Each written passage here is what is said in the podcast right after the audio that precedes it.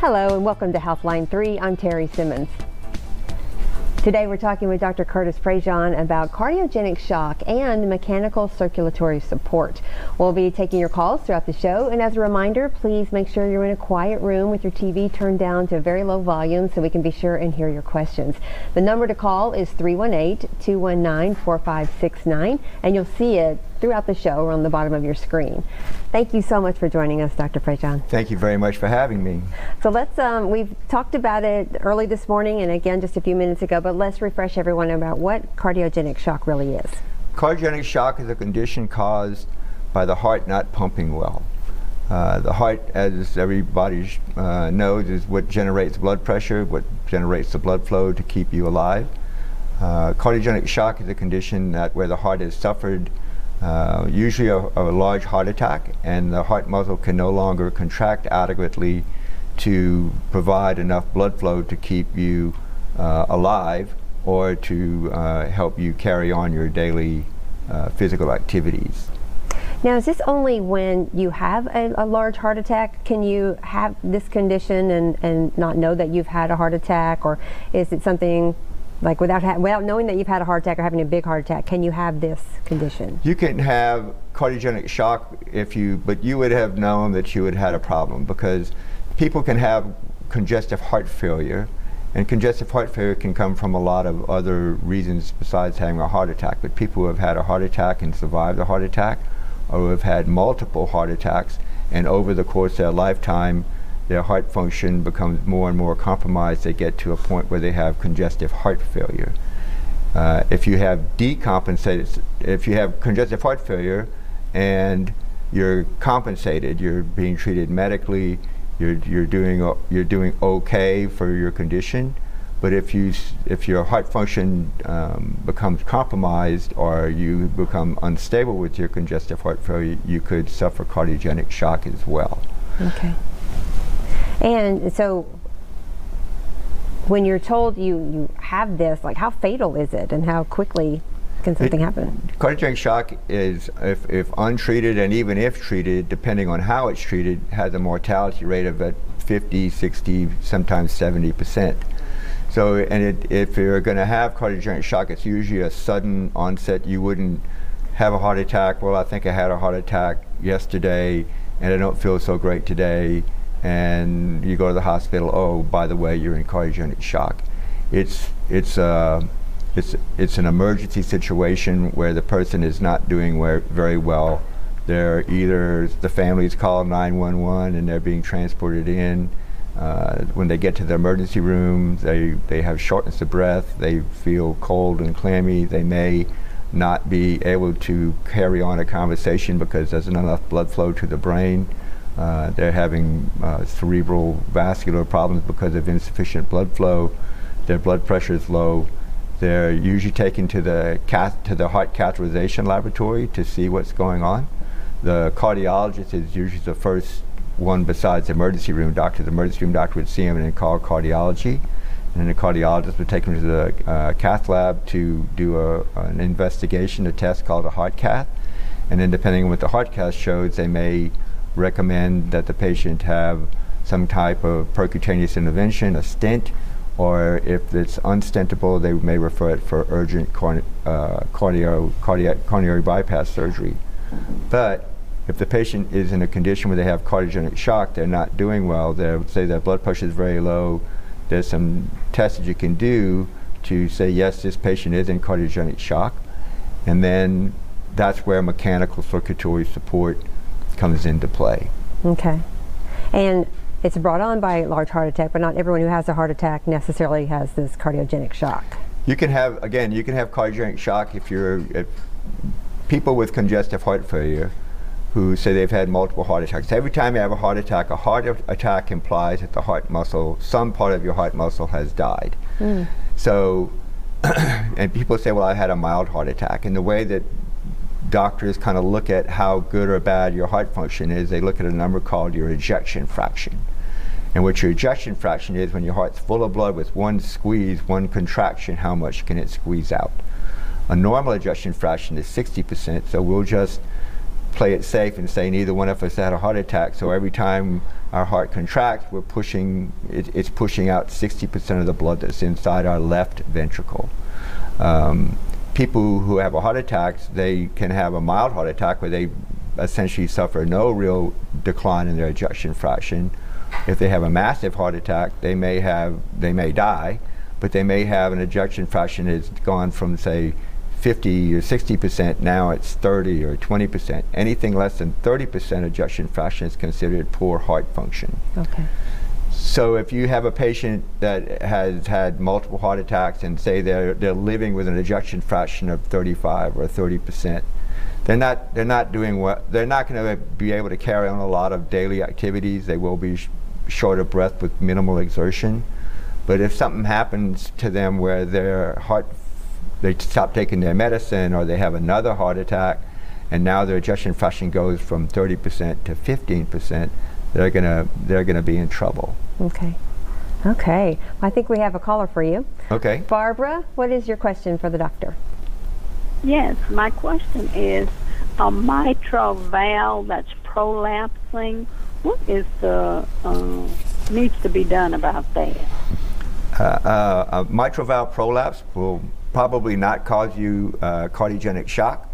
But mitral valve prolapse is a condition. The mitral valve uh, has what are called leaflets, and the mitral valve typically has two leaflets, and it, it kind of operates like French doors. That's an easy way to do it. The, as the valve opens, the door is open. As the valve closes, the door should meet at the, at the frame. People who have mitral valve prolapse when the valve opens, that's fine, but when it goes to close, one of the doors goes a little bit further than the other door, and you leak between the doors, you leak between the leaflets. Mitral valve prolapse is, a, is fairly common in women more so than men, uh, and it depends on how bad uh, the prolapse is, which is, which is going to influence how bad the valve is leaking. Uh, if you, the way that they score it is zero, your valve's not leaking at all. Four plus, your, your valve is leaking severely. Uh, anything less than two, uh, two percent or two, uh, a grade two mitral valve insufficiency can usually be treated medically. Uh, the cardiologist would be the ones to manage your blood pressure uh, and do things to help your heart contract better. When you're prolapse and the, the, the consequence of your prolapse, mitral valve regurgitation or mitral valve insufficiency is just a fancy medical way of saying your valve is leaking over 2 plus, then uh, you need to have something done, either uh, open surgery where we try to repair the valve or replace the valve, but there's also a new procedure for that called a MitraClip where you don't necessarily need to have open heart surgery to fix the problem. It can be done uh, in the cath lab with a cardiologist where they can, uh, and, and, sometimes a surgeon, and they can go in and they can basically put a clip that clips the two leaflets of your mitral valve together and lets and kind of helps keep that, that door that's opening too much to close to, to close better. It's not as good uh, as having surgery, um, but it's you know it's kind of the balance of well, I can if I can get a mitral clip to have your valve leak one one one plus, and you're doing fine with that, you don't have to suffer, you know, open heart surgery and all the potential consequences of having open heart surgery.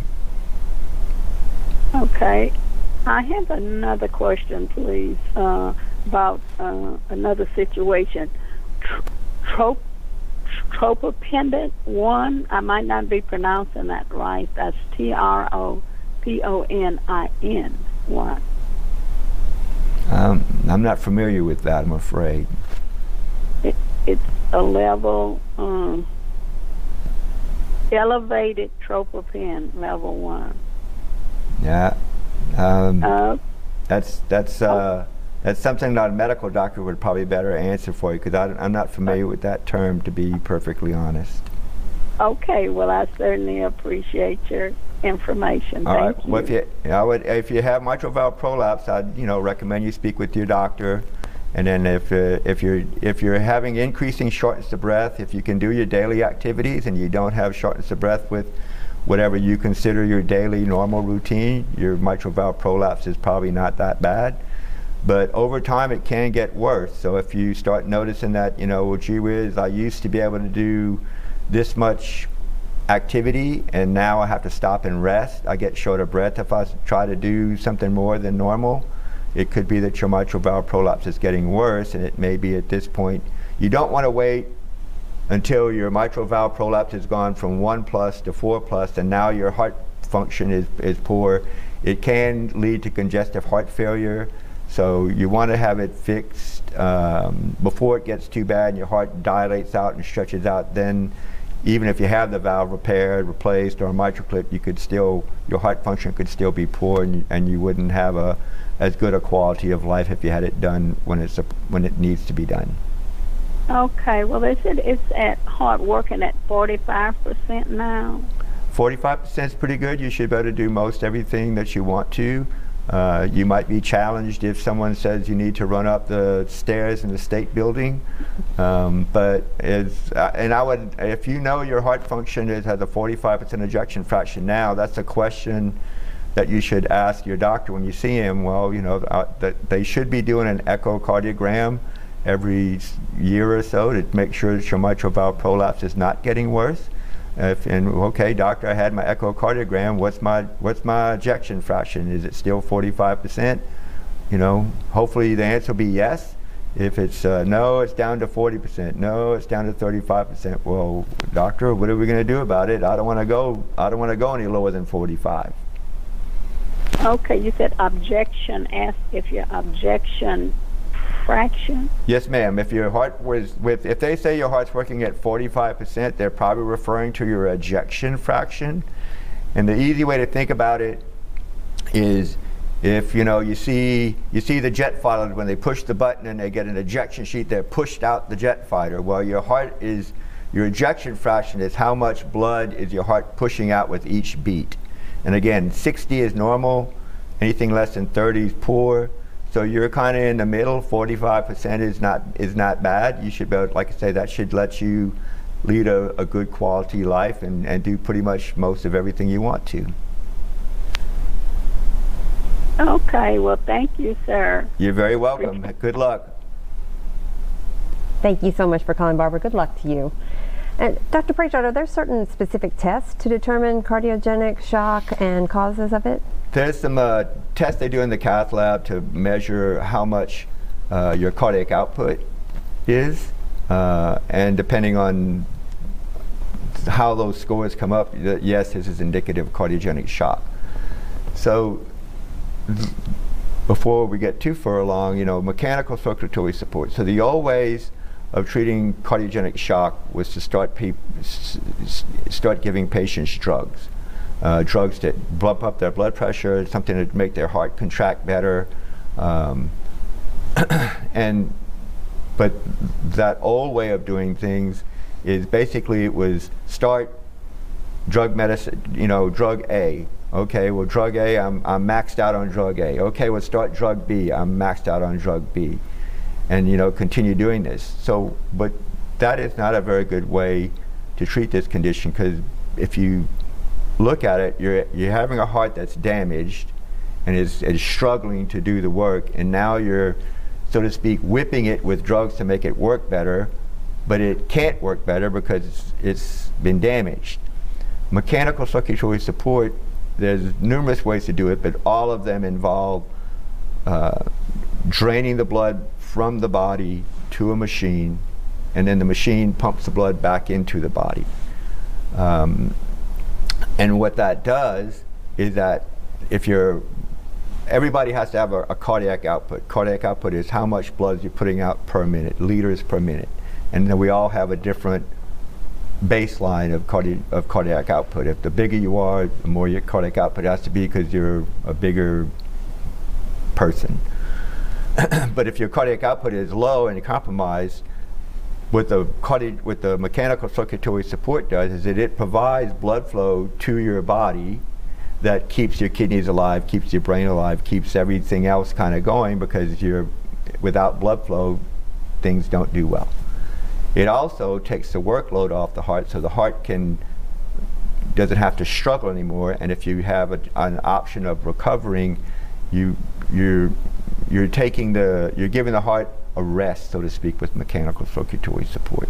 Okay, that makes sense. Giving it rest with the support. Right. Okay, and I think we have a caller for you. Great. Robert, what is your question for Dr. Prejean? Uh, yes, thanks for taking my call. Uh, Dr. Prejean, I'd like to know, is it common for a COVID booster shot to cause shortness of the breath? Uh, COVID can cause shortness of breath. We've had, and in fact, mechanical circulatory support is a treatment for people who have severe COVID infections. Um, the the COVID can cause very very severe uh, lung dysfunction. It can also cause clots. It can cause a lot of different. You know, if wherever the blood, blood clot goes, the the thing the the organ beyond the blood clot is not going to be happy about it. So, but COVID, to, to, answer your question, yes, COVID can cause you to be uh, blood clots and can cause your lung function and your shortness of breath to be very, very poor. Um, most of the time, they'll try to treat you conventionally with putting you on a, you know, giving you oxygen treatments, giving you medications. If your condition continues to deteriorate, then you wind up being on the ventilator. If you continue, if despite the ventilator, your condition continues to deteriorate, then mechanical circulatory support with a, a mode of ec- called ECMO uh, is life saving.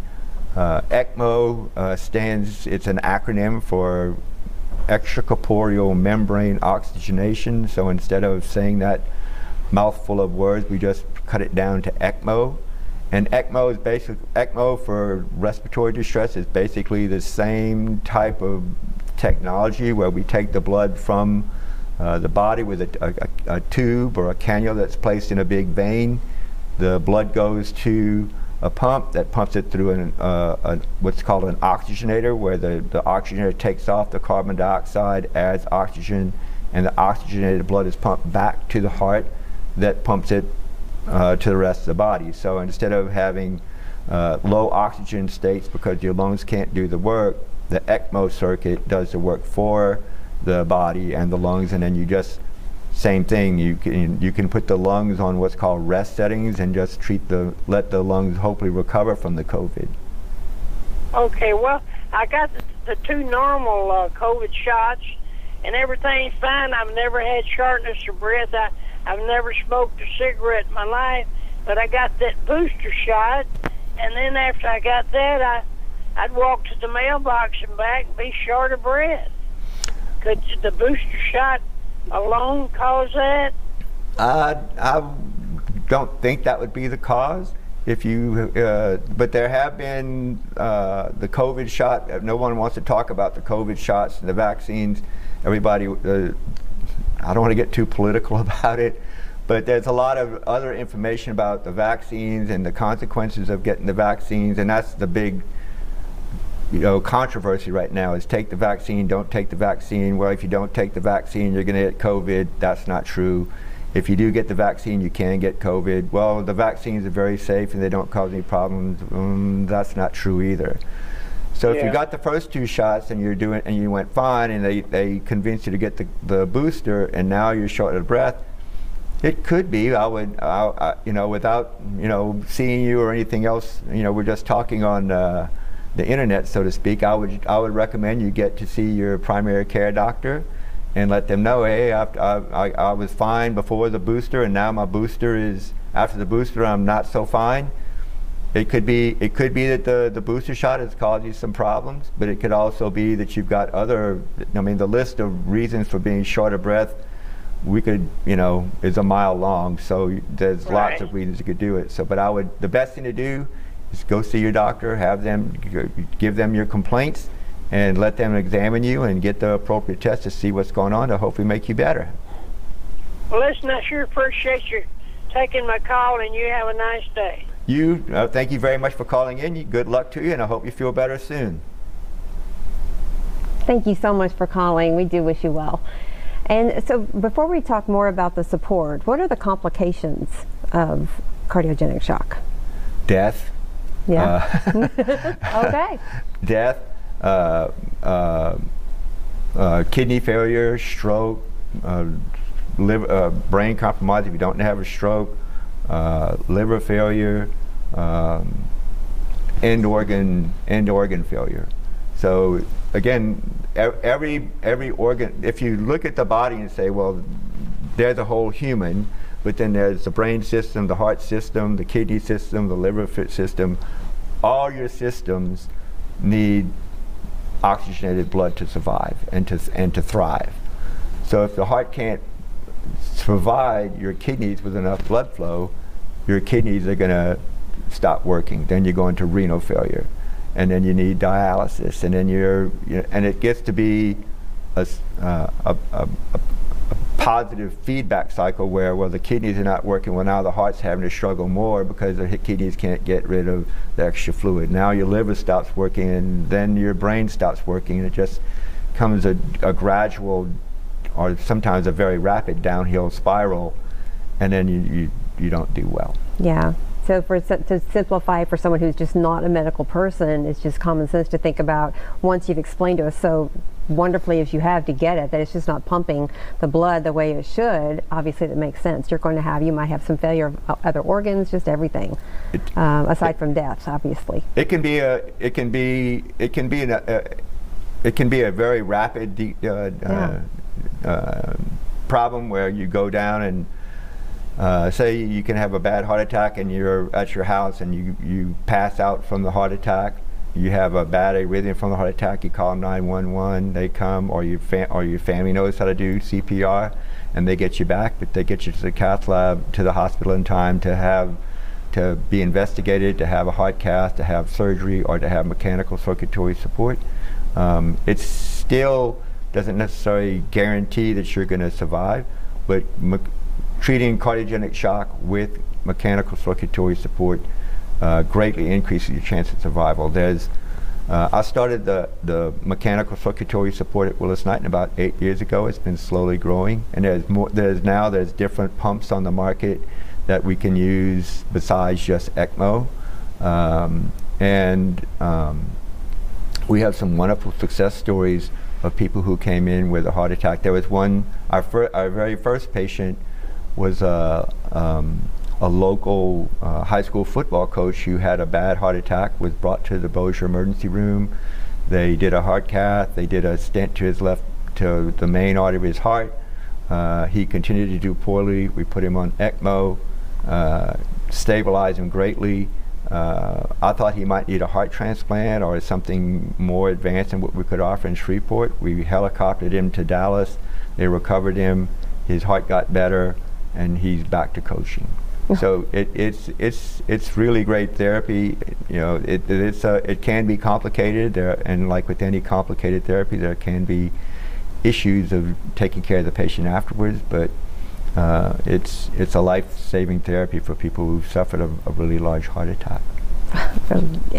Back to coaching from where you saw him and thinking possible heart transplant, and then with this support system, I mean that's pretty incredible. Yes, ma'am. Yeah. It is. And since you brought this here in eight years, have you seen advancement? How, how much change have you seen in these eight years? The ECMO, uh, when we first started ECMO, the like I say, there's there's the, ec, the ECMO program that we started was originally started for cardiogenic shock, but there's different modes of ECMO. VA ECMO, uh, veno arterial ECMO is what is used for cardiogenic shock. VV ECMO, veno venous ECMO is what they use for the, the lady when she called in about COVID, and then there's kind of a combination of both. But there's uh, another device that's that's been uh, life-saving as well. It's from a company called Abiomed, and the device that they have is uh, called an Impella. And again, it's a blood pump. Uh, the way it works is you can either go in through the artery in your groin, your femoral artery, or go through one of the arteries up underneath your clavicle. And the pump, it's it's really an elegant design. They have it's you put one part of the pump inside the left ventricle, and the other part of the pump sits in the main artery of your body, aorta, outside the ventricle. So again, I, I, the easy thing for me to say is I'm a plumber. and so the way, if you, th- and I think most everybody has, especially with the flooding that we're seeing, people are going to see, oh, there's some flooding, I need to pump the water, hopefully not out of my house, but if you, your house floods, they put a pump, a water pump. They put one part of the pump, the uh, a hose inside where the water's at. The pump's outside. The pump sucks the water from inside the house and pushes it to another location. And that's what uh, an Impella does, is that the blood, the, the part of the pump that's inside the heart pulls the blood from inside the left ventricle and pushes it out into the aorta where it goes out to the rest of the body. So we just did one of those cases uh, this past weekend where a lady came in with a large heart attack. The cardiologist uh, stented one of her arteries. She continued to have problems with blood pressure, and we put an Impella in her, and she's she's doing great. That's incredible. Okay, I think we have a Janet on the line for you right now. Janet, what is your question for the doctor? I've been told that my tricuspid is um, I'm applied as what you mentioned for the uh, other one, valve, heart valve. You've been told what? I, I didn't get all your question. Tricuspid heart valve. What valve is giving you trouble? Tricuspid. Tricuspid valve. Okay, well Yes. your, your tricuspid valve, um, that's that's on the right side of your heart. Uh, the tricuspid valve, the blood, when it's gone through your body, eventually comes back to the right side of your heart. The right side is called your right atrium. And the tricuspid valve is what lets the, valve, the blood from your right atrium into your right ventricle. And the right ventricle is what pumps the blood to your lungs and then it goes, that comes back to your left side of your heart. So is your tricuspid valve leaking? Yes. Yes. So again, Yes. yes. So uh, again, just like the lady who called in about her mitral valve, the tricuspid valve is also graded zero. It's not leaking at all. Four plus, it, it's leaking wide open. Uh, the treatment for, uh, and if you're less than two plus, uh, then most of the time you can treat that medically. If it's more than two plus, you need to think about having something done about it. And the way um, that you can have something done about it is to e- either consider surgery, where they go in and they repair your mitral valve and try to make the, the valve leak less, or if the valve is beyond repair, then you replace it. Okay, what about the clip? The clip doesn't work on the on the tricuspid valve. Um, the clip is only good. The the tricuspid valve, the tri part of the tricuspid valve means that you have three leaflets um, for your tricuspid valve. All the, the other three valves in your heart, besides the, the mitral valve, is the only one with two. All the other valves have three leaflets. So the clip really wouldn't work for um, tricuspid valve insufficiency or, or leaky, uh, a leaking uh, tricuspid valve. There are some non-surgical technologies that are coming on board. They're not um, here in Shreveport yet. It may be that you know if you have, uh, you could look into having something done if you don't want to have surgery or you're not a candidate for surgery for whatever reason. Uh, you could look into you know maybe trying Dallas or something like that. They may have some. A lot of these devices come out and they'll they'll have uh, the, they have to be studied, and not every place is going to be a study center. So it maybe you could look into Dallas or Houston as a place to see if there's a non-surgical treatment for your tricuspid valve. Okay. Good luck. I hope you feel better quick. And thank you so much for calling. So we're about to wrap it up. Thank you so much for everything. Is there one thing you'd like to leave us with about cardiac and vascular health? Uh, cardiogenic shock is a really bad uh, complication of cardiac uh, of uh, myocardial infarction. Uh, if you are, if you or your family are at a hospital and the, the doctor is saying that things aren't looking good, I would certainly ask the doctor to consider uh, uh, calling for mechanical circulatory support. The three hospitals in Shreveport all have some type of cardiogen of, of mechanical circulatory support. I'm friends with the, the doctors at both LSU and uh, Highland. So uh, th- there are doctors that are available to help with that, and don't hesitate to ask. If you have any questions, you can or uh, concerns, you can call 318 227 9777. They can get a hold of me, and we can help you with that. All right. Thank you so much. It's been such a pleasure talking to you today. Same here. Thank Thank, you you. very much for having me. Sure. And everyone, thank you for joining us today. We'll see you next time on Healthline 3.